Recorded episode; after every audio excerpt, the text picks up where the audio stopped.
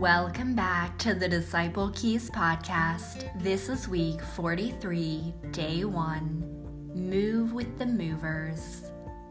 When he arrived at the house of Jairus, he did not let anyone go in with him except Peter, John, and James, and the child's father and mother. Luke 8:51. This week's church planting movement principle is move with the movers. Luke 8:51. When he arrived at the house of Jairus, he did not let anyone go in with him except Peter, John, and James, and the child's father and mother.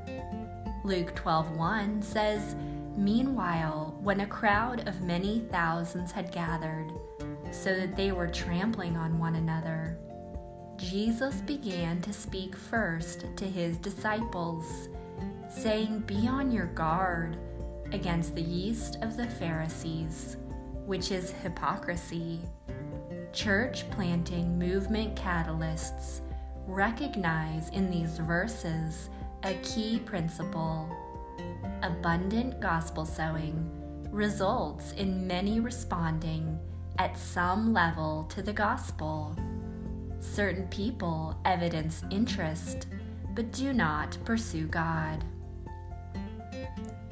The good can be the enemy of the best. Jesus focused his efforts on the few, though he preached and ministered to multitudes.